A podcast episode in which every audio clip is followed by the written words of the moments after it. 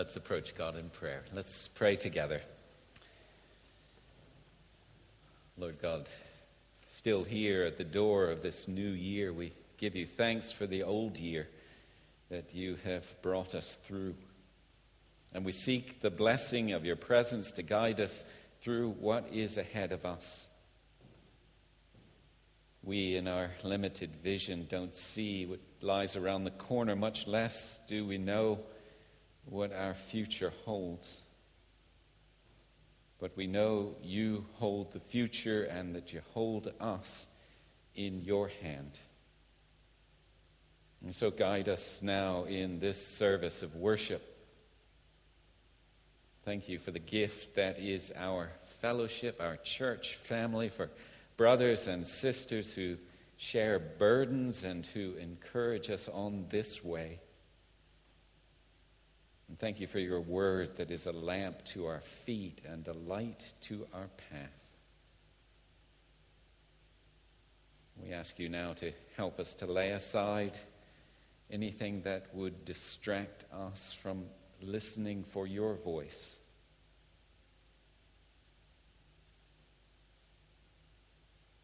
And we pray together the prayer that Jesus taught us as his followers Our Father, who art in heaven, hallowed be thy name. Thy kingdom come, thy will be done, earth as it is in heaven. Give us this day our daily bread, and forgive us our debts as we forgive our debtors. Lead us not into temptation, but deliver us from evil. For thine is the kingdom, the power, and the glory forever. Amen.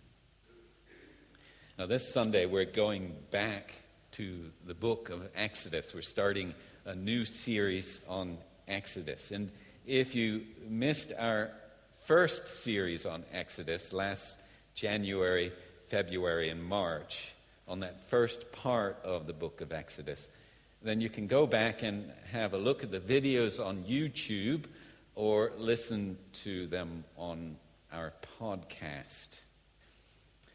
We've got a playlist of, of just the readings and the message of each of those eight Sundays. So it will take you between 20 and 30 minutes to have a listen to each of them. But just to refresh our understanding, Exodus chapters 1 uh, to 12 that we covered in that first series fall into a, a definite first section of that book. Chronologically, those chapters, um, chapters 1 to 12, deal with the story of God saving his people from Egypt, where they had been slaves under an oppressive regime for 400 years. And what ensues when God comes down to save his people is what some theologians have called a battle of the gods. The sovereign God on the one hand versus the gods of Egypt and Pharaoh on the other. Pharaoh, the king of Egypt, indeed, considered himself to be God, and that is what the book is very much about. And although this battle between the God rages, it takes 10 horrific plagues before uh, Pharaoh finally releases God's people to be free. Now, there are various themes that run throughout the book of Exodus. And one major one that we covered in part seven of our series last year was the theme of hard hearts. And Indeed, that comes up again in the passage this morning, where we'll be looking at chapter 14 of Exodus. Hard hearts is repeated three times in this passage. From chap- chapters 1 all the way to chapter 14, you can map the progression of Pharaoh's hard and hardening heart. And at this point in the story, in chapter 14, Pharaoh and his commanders and his troops have repeatedly hardened their hearts to what God was asking of them. And at this point, God gives them over to what they had set their hearts upon, rebelling against God. This is what is meant in our passage by the terms God hardened their heart. It's not that they had no choice in the matter, but through their repeated rebellion against God, they have come to a place where turning back from their misguided ways is virtually impossible. That's an important background to our reading this morning. So we move on to Exodus chapter 14, verses 1 to 14. Let's hear the word of God. Then the Lord said to Moses, Tell the Israelites to turn back and camp near Pi Yahirot, near Migdol and the sea, or between Migdol and the sea. They are to camp by the sea, directly opposite Baal Zephon. Pharaoh will think the Israelites are wandering around in the land in confusion, hemmed in by the desert. And I will harden Pharaoh's heart, and he will pursue them. But I will gain glory for myself through Pharaoh and all his army, and the Egyptians will know that I am the Lord. So the Israelites did this. When the king of Egypt was told that the people had fled, Pharaoh and his officials changed their minds about them and said, What have we done? We have let the Israelites go and have lost their services. So he had his chariots made ready and he took his army with him. He took 600 of his best chariots, along with all the other chariots of Egypt with officers over all of them. The Lord hardened the heart of Pharaoh, king of Egypt, so that he pursued the Israelites who were marching out boldly. The Egyptians, all Pharaoh's horses and chariots, horsemen and troops, pursued the Israelites and overtook them as they camped by the sea near Pi, Paya Ha'irot, opposite Baal Zephon. As Pharaoh approached, the Israelites looked up, and there were the Egyptians marching after them. They were terrified and cried out to the Lord. They said to Moses, Was it because there were no graves in Egypt that you brought us into this desert to die? What have you done to us by bringing us out of Egypt? Didn't we say to you in Egypt, Leave us alone, let us serve the Egyptians? It would have been better for us to serve the Egyptians than to die in the desert. Moses answered the people, Do not be afraid. Stand firm, and you will see the deliverance of the Lord that the Lord will bring you today. The Egyptians you see today, you will never see again. The Lord will fight for you. You need only to be still. This is the Word of God. Pray together as we turn to reflect on God's Word. Lord God, still our hearts that we might hear you speaking through our circumstances and through your word that lies open before us today. Come by your Spirit and guide us, we pray, in Jesus' name. Amen.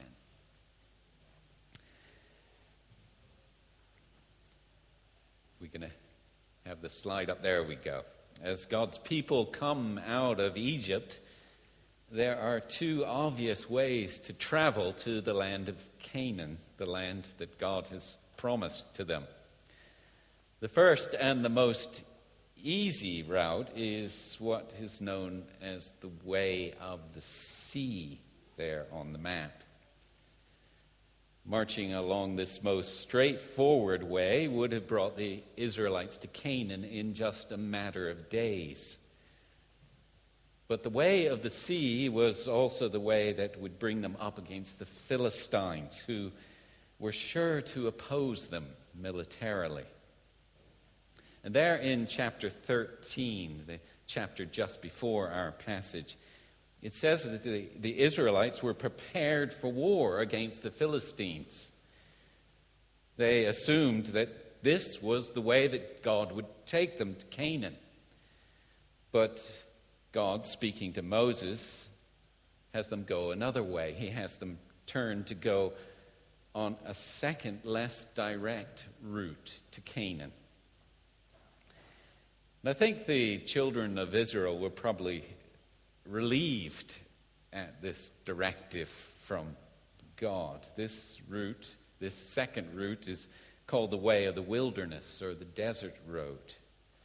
The way of the wilderness would be longer and the terrain would be a little more rugged but it would mean no conflict with the Philistines. So I, say, I think at this point in the story, the beginning of our chapter, the Israelites are feeling pretty good about their situation. They're, they're, they're free from Egypt, having been slaves for 400 years. Pharaoh, it seems, has seen sense and released them. Uh, they've been enriched by their Egyptian neighbors. Back in chapter 12, it says that their neighbors were favorably disposed towards the children of Israel, and they gave them silver and gold and clothing as they hurried them on their way out of Egypt. And the children of Israel are obviously relieved to not to have to fight the Philistines at this point. The road ahead is looking relatively easy. And it's no wonder, therefore, that the text says in verse 8 that they were marching out boldly. Things are going well for the Israelites at this point.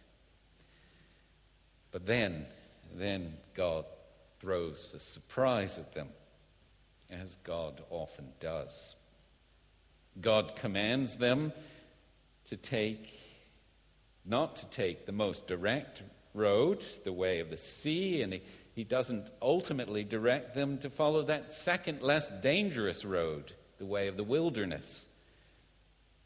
Here, through Moses, God tells the people to turn aside and go in yet another direction, in a third direction, a direction that no one in their right mind would ever choose. There in verse 2, God says to Moses, Tell the Israelites to turn or to turn back and camp near Pi Yahairot between Migdol and the sea. They are to camp by the sea, directly opposite Baal Zephon. Now, we don't know exactly where these places are that are mentioned here in our passage. But what we do know is that by God's instruction, the children of Israel are to turn or to turn around from the direction that they were heading.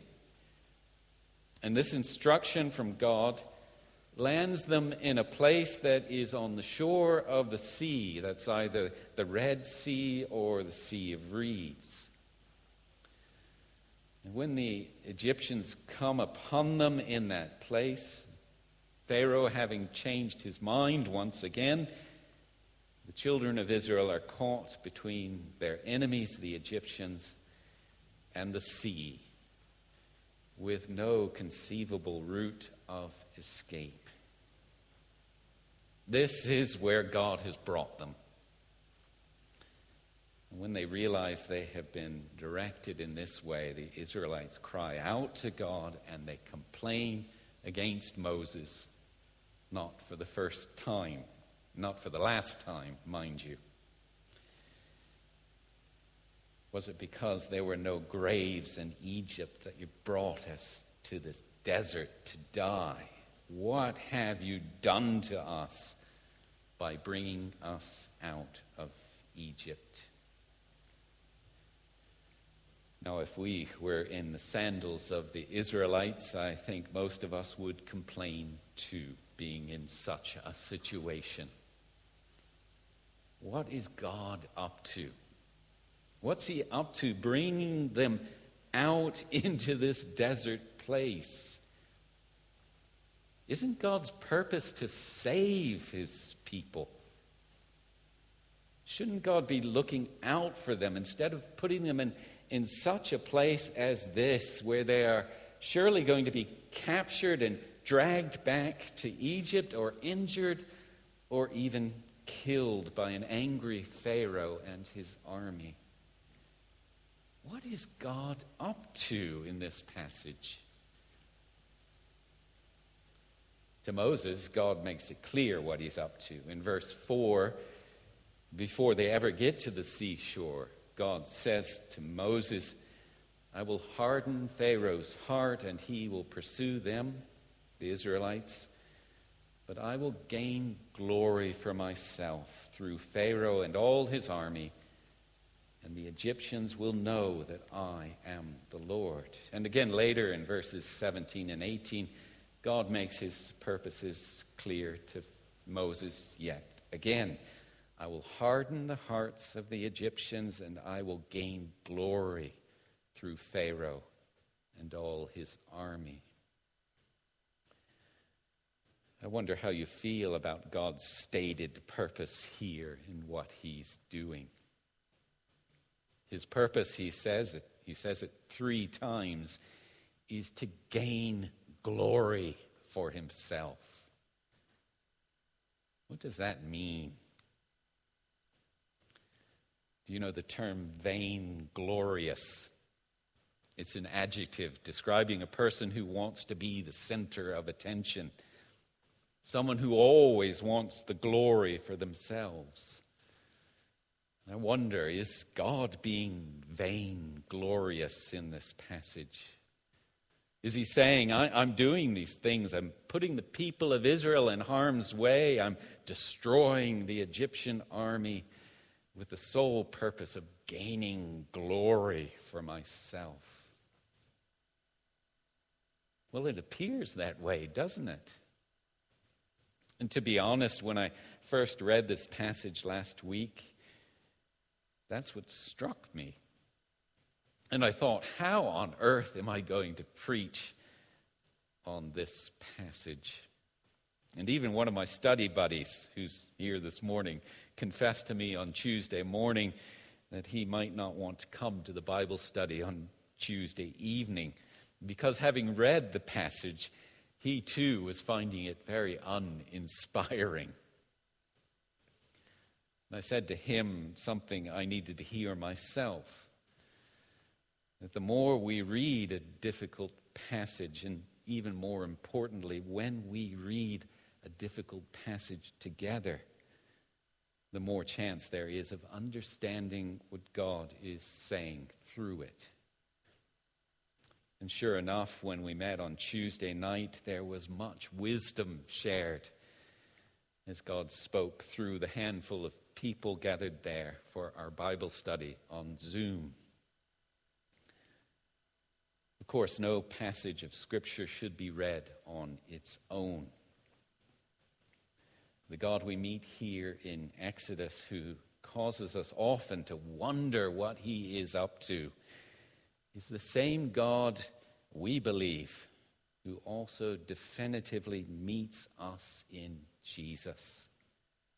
This God here in Exodus is a good God, just as much as he is a good God in the New Testament. This is a God of love. This God will do what is right, not just some of the time, but all of the time. And so, what he is doing here must be good. It must be consummate with his love in some way. What he's doing here must be right. But how? How are we to understand this? Well, the term glory and God's desire to gain glory occurs numerous times in Scripture, not just here in Exodus. And on Christmas Eve, those of you who were here, we looked at John's prologue, the prologue of John's Gospel, where John declares that in Jesus we have seen God's glory. The glory of the one and only Son. This glory that God talks about as his purpose here in Exodus, according to John, is seen most clearly in Jesus. And Jesus, just before he goes to the cross, will pray to God for that same glory. There in John 17, God says, uh, Jesus prays, Father, the hour has come, glorify your Son, that the Son may glorify you. Jesus' desire for him and his Father to be glorified through the agony of the cross is certainly not a plea from vain gloriousness. It's something else altogether. But what is this desire for glory on God's part all about? It all goes back, I believe, to the garden where sin and rebellion have destroyed God's good creation, God's glory has departed. And God's desire has always been that things should be put right, perfectly and wholly, that His glory should be restored in His creation. God's desire is that is that state of affairs where humans are in right relationship with Him. He as God and we as creatures made in His image, wholly dependent on Him. God's desire is that glory, that state of affairs where we will be in right relationship with one another and with all the creatures in all of God's good creation. That state of affairs is God's glory. The glory that God desires is the purpose behind all that He does in all of time, in the time of the Old Testament and in the time of the New, right up to our time.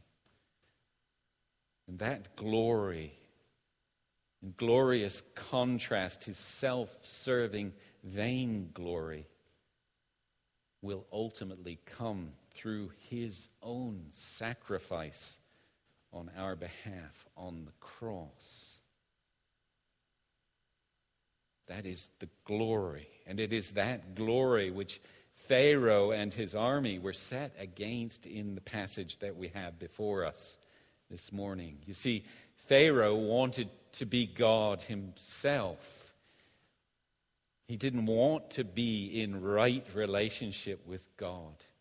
Pharaoh wanted to call the shots. His relationship with God was all wrong, but so was his relationship with others, with the Israelites, and even with his own people. Pharaoh was, as we said in the past, the epitome of the dark powers that control our world and sadly, that often control our own hearts. And Pharaoh and his henchmen were given numerous chances to turn around. But here in our passage, ultimately, because of their hard hearts, Pharaoh and his henchmen need to be fully and finally defeated for God to achieve this stage of his plans. But what about the Israelites? What were they thinking as they stood between Pharaoh and the sea? I wonder if, with all that God had done for them in Egypt, that they weren't thinking that God's purpose was always and only to benefit them in the most straightforward way. And yet here they were, wandering around in the desert on the verge of being destroyed by their enemies. I wonder if they didn't see that God's purposes are often bigger than what they could see from their own limited perspective. They didn't understand that God's purposes are not always about them. They didn't understand that sometimes God's purpose is to work through them for the sake of other people. And they didn't understand that sometimes God works despite them and despite their well devised plans and hopes and dreams. Here in our passage, God says his purpose has to do not with Israel, but with Egypt. His purpose, he says, is that Egypt, not Pharaoh and his armies, but the people back in Egypt, might finally realize that God is God and Pharaoh is not. And in fulfilling this purpose, God's own people will have to walk the long way round in fulfilling this purpose, God's people will have to find themselves in a place that they don't choose to be. In God fulfilling his purpose, sometimes God's people will find themselves in danger. Maybe that's a lesson we need to learn too. Sometimes, as Christians, we imagine that God should always and only be looking out for our best interests in the way that we understand our own best interests. Sometimes we think and we talk as if God were some kind of genie whose only purpose is to fulfill our desires and to make us feel good. And when he doesn't, we are disappointed in him. And then through the circumstances of life, we find ourselves in a metaphorical desert with the sea on one side and on the other our own personal Pharaoh, whatever that might be. And we think that God has abandoned us. But the fact of the matter is, He has not, and He never will. God is there, and he is working His purposes out, not just for us, but He is working His purpose out for His glory and for the redemption of all things and all people. In the final two verses of our passage, Moses gives the Israelites some solid advice that is as good for us as it was for them as we too face our Pharaohs on the one hand and the deep blue sea on the other. Let's heed Moses' wisdom. Moses says, Do not be afraid. Stand firm, and you will see the deliverance the Lord will bring you today. The Egyptians you see today, you will never see again. The Lord will fight for you. You need only to be still. As we face difficult situations where we are tempted to wonder about what God is doing and why, let's try and let God be God. Let's know that God is good and he will always be good. That his purpose is good. Even if at times we don't understand it. Let's be still, be silent, be attentive, and trust this God who promises to journey with us through the good times as well as these difficult ones. Amen. And may God bless to us this reflection on His Word this morning. We sing in response the hymn, Guide Me, O Thou Great Jehovah. Now, during that last hymn, we would have normally had an offering in, in normal times. I think some of you don't even know normal times in Biggar Kirk. but we, we still, as part of our worship, want to be giving to God and to God's work. And you can still do that. There's an offering plate as you go out the door. I'm going to turn to our prayers now. And this morning we're going to pray for the Crockett family. Um, Pete Crockett has visited us on several occasions, as well as his wife Hannah. They now have three children Beatrice, Samson, and Claudia. Uh, they have gone as missionaries to a country that I can't mention on YouTube. And so we're going to show a video, short video from um, the Crockett family after the service, after we turn off the recording. So if you could stay behind afterwards, very short video. But we'll, we'll pray for them in generalities this morning. So that's Pete and Hannah. Um, what did I say? Beatrice, Samson, and Claudia, our mission family. But first, we pray to dedicate our offering. God of love, we bring you today our money, not as a collection, but as an offering. Not given out of duty, but gladly. Not brought out of habit, but out of love. Receive what we offer and use it for your purposes. Take what we offer here and pour out your grace upon it, that by it you might bless your world, and that we may be part of your kingdom and its coming in all its fullness. And Lord, this morning we approach you heeding the words of your servant Moses. We want to still our hearts we want to make them silent before you. We want to still our hearts knowing that you will fight for us.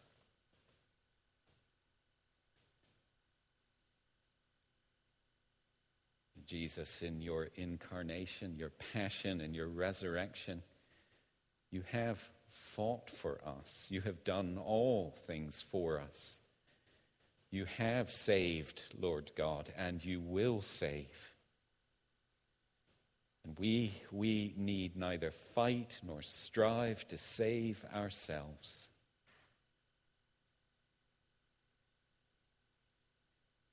Lord, help us to live into this reality on a daily basis.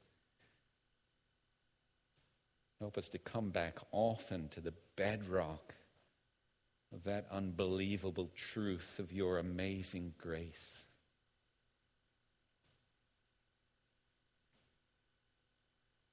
And as your people saved by that grace, we pray your grace out into the world. Pray for our community still crippled by this virus and its unknown future effects. And we remember other communities around the world that suffer far worse than we do. We ask for your liberation where people live under oppressive regimes. We ask for your justice where that justice has been denied. We ask for an equal sharing of the wealth that you have so graciously poured out on all the earth. And we pray for our missionary family, the Crockett's. We pray for them in this time as they get to know a new language, a new culture, and a new community. Lord, bless them that they might be a blessing in the place where you have called them. Pray that they would be bound together by your love as a family. as they face both good times and difficult times. And today, inspired by your word, we lift up to you people known to us in situations where they feel trapped. Trapped by a Pharaoh on one side and a deep blue sea on another. People trapped by circumstances in illness and hardship of one kind or another, in pits of their own making or of the making of other people.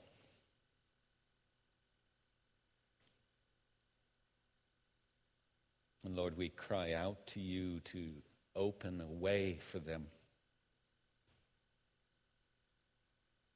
Part for them what has been an impenetrable sea that they might walk through on dry land. And coming out the other side, that they might sing your praises.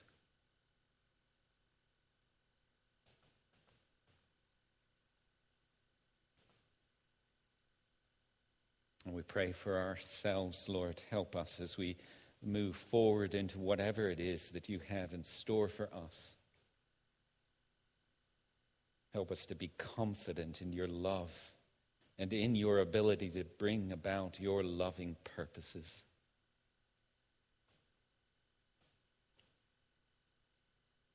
As we follow you, Lord, make us people who are infectious when it comes to trusting in you.